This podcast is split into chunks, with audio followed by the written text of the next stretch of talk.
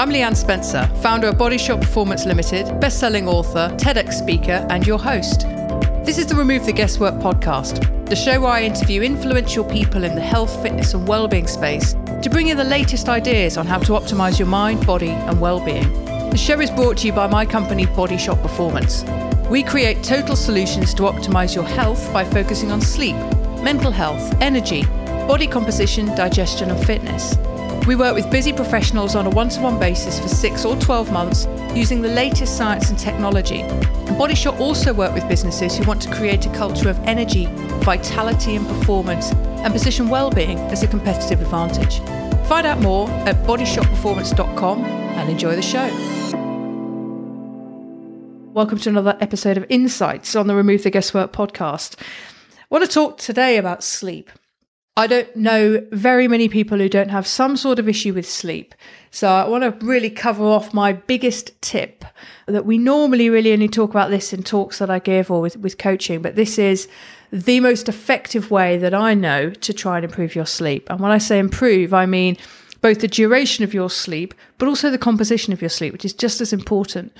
Composition is how much light sleep have you got in proportion to deep sleep and REM sleep.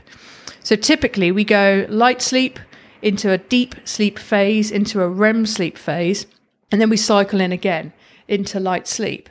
And for most of us, and as you will have heard me say before, if you're a fan of the show, you know, 99.999999999% of us need between seven and eight hours of sleep a night at a minimum. So for most of us, we're going to need about five sleep cycles. A sleep cycle is approximately 90 minutes. So five of those makes seven and a half hours sleep. So typically in an evening, you'll get about 50% of light sleep, 25% of deep, and 25% of REM. But it doesn't always follow. In fact, I use the Oura Ring, which is a great bit of tech. If anyone's not familiar with that, check out ouraring.com.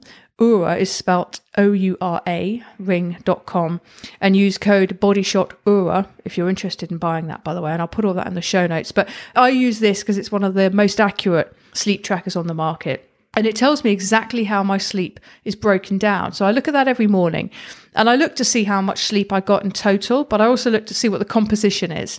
What I've noticed is I actually get more deep sleep in the first part of my night than I do in the second, which I think is quite interesting. So, despite what I've just said about the typical sleep cycle, it ends up that you get more deep in the first part of the night, and more REM in the morning. So, if you've woken up prematurely, it'll be REM sleep you're probably losing out on. If you've gone to bed later, it'll be deep sleep you tend to be losing out on.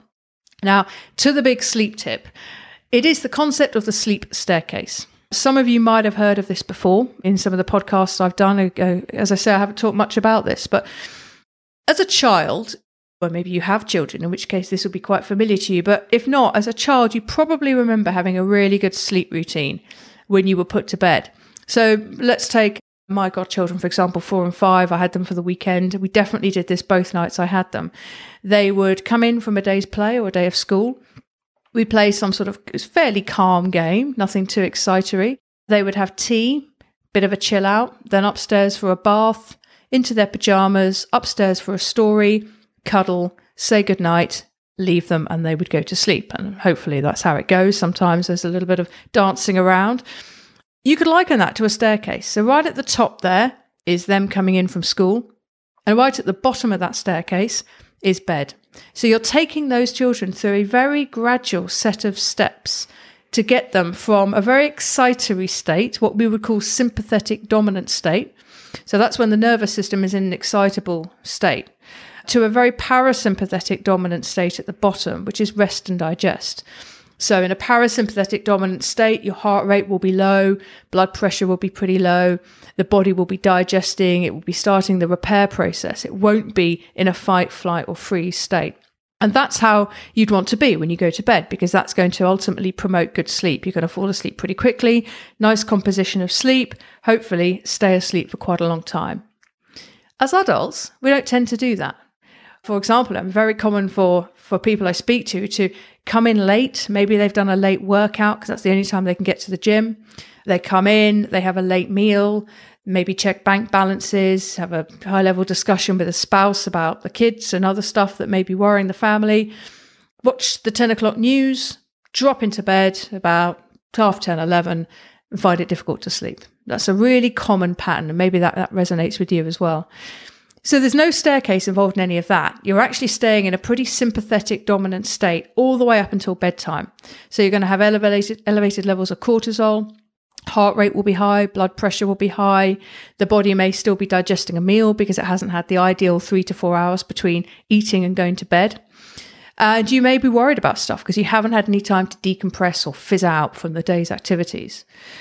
Now, very simple way to try and improve sleep is simply to go back to being a child in the context of the sleep staircase.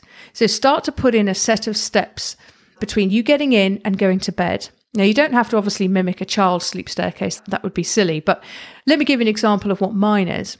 I'll get in from work or if I'm working from home, snap the laptop shut, the first thing I'll pretty much do is change into casual clothes. And that's a little cue to the body that I'm getting ready for sleep. I'm getting ready for bed. Even though the bedtime might be five hours away, it's a little cue to the body. Okay, we're winding down. The next thing I'll do is make a to do list of everything that hasn't been done today that I really want to hit with tomorrow so that I can sort of unpack that from my mind and think, okay, I've got that. That's what I'm going to be doing tomorrow. Depending whether on the season, so in winter it'll be dark, so I'll immediately put on blue light blocking glasses. So these are very simply a pair of glasses with sort of yellow tinted lenses that block out the frequency of light, which we call blue light, from screens, from overhead lighting, from televisions, all that kind of stuff, from phones, obviously. And that just enables me to start allowing melatonin to be produced because what blue light does is it it suppresses the production of melatonin. So the blue light blockers are on. Next thing I'll do is eat a meal, ideally three to four hours before bed. And I'll then start to do something pretty chilled. I might take the dog for a quick walk around the block so she can do her business. Come back in, I might watch something on Netflix or on iPlayer. I may read, or I might go out and use the infrared sauna that we've got in the garden. And then towards bedtime, I'll come up and obviously do my teeth. I'll also spray a little bit of topical magnesium, a product called Ease Magnesium, and I'll put that onto my skin. Magnesium is very good for promoting sleep in the form of, of calm. It's good for muscle repair and recovery as well. So I'll typically spray some of that onto the major muscle groups. I'll sprinkle a little bit of lavender oil onto my pillow, eye mask on, bed, and sleep. Possibly a bit of reading before I turn the light out. Now that, that might sound convoluted, but it really isn't. I'm changing, I'm doing a to-do list, I'm putting some glasses on, I'm eating, and then I'm starting to wind down and putting a little bit of oil and a little bit of oil on the skin as well. That's it. But all those little things are cues to the body that, okay, I get it, we're going down the staircase to bed. So that kind of stuff counts as well as the efficacy of the stuff you're putting on your skin, for example.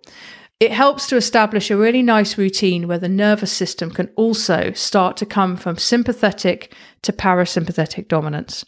And I've found that that's been really good for my sleep. I very rarely have a bad night's sleep. If I do wake in the middle of the night, I can usually put it down to something I'm worried about.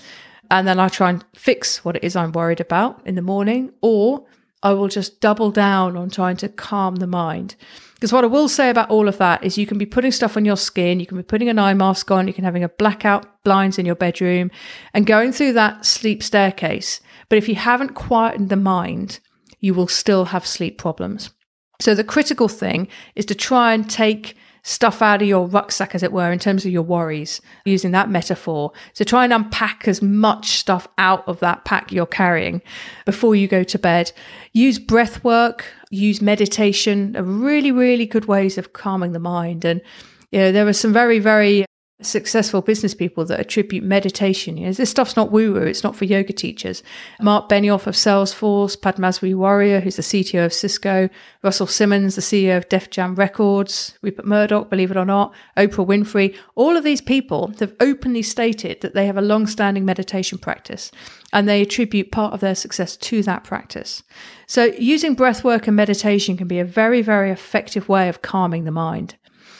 So the takeaways here are simple, really. Think about what your sleep staircase looks like. It might just have three or four steps in it, but create some steps to move your nervous system into a calm, relaxed, sleep ready state. That's probably the biggest thing you can do for sleep. Then you can start to look at other things like the temperature of your bedroom, just how dark it is in there, other other things to sort of finesse it, but get that sleep staircase in place first. And of course, also think about your mental state. Are you hitting the pillow still worrying or still having thoughts racing through your mind? Anything that you can do to calm the mind is going to have a really significant impact on sleep. So that's it from me. This is a topic that I absolutely love. So if you've got any questions or comments, feel free to email me at leanne, L-E-A-N-N-E, at bodyshotperformance.com. Also, jump on our Facebook page, which is Body Shot Performance Limited on Facebook, obviously, where you'll find quite a lot on sleep there as well. And if you look back through some previous episodes, I've recorded a podcast with James Wilson, who's the sleep guru and a, a TV guy, and also with Dr. Greg Potter, who's a sleep researcher. They were two really great episodes on this show, Remove the Guesswork. So check them out as well, and I'll talk to you next week. Thanks for listening. Interested in finding out what your health IQ is?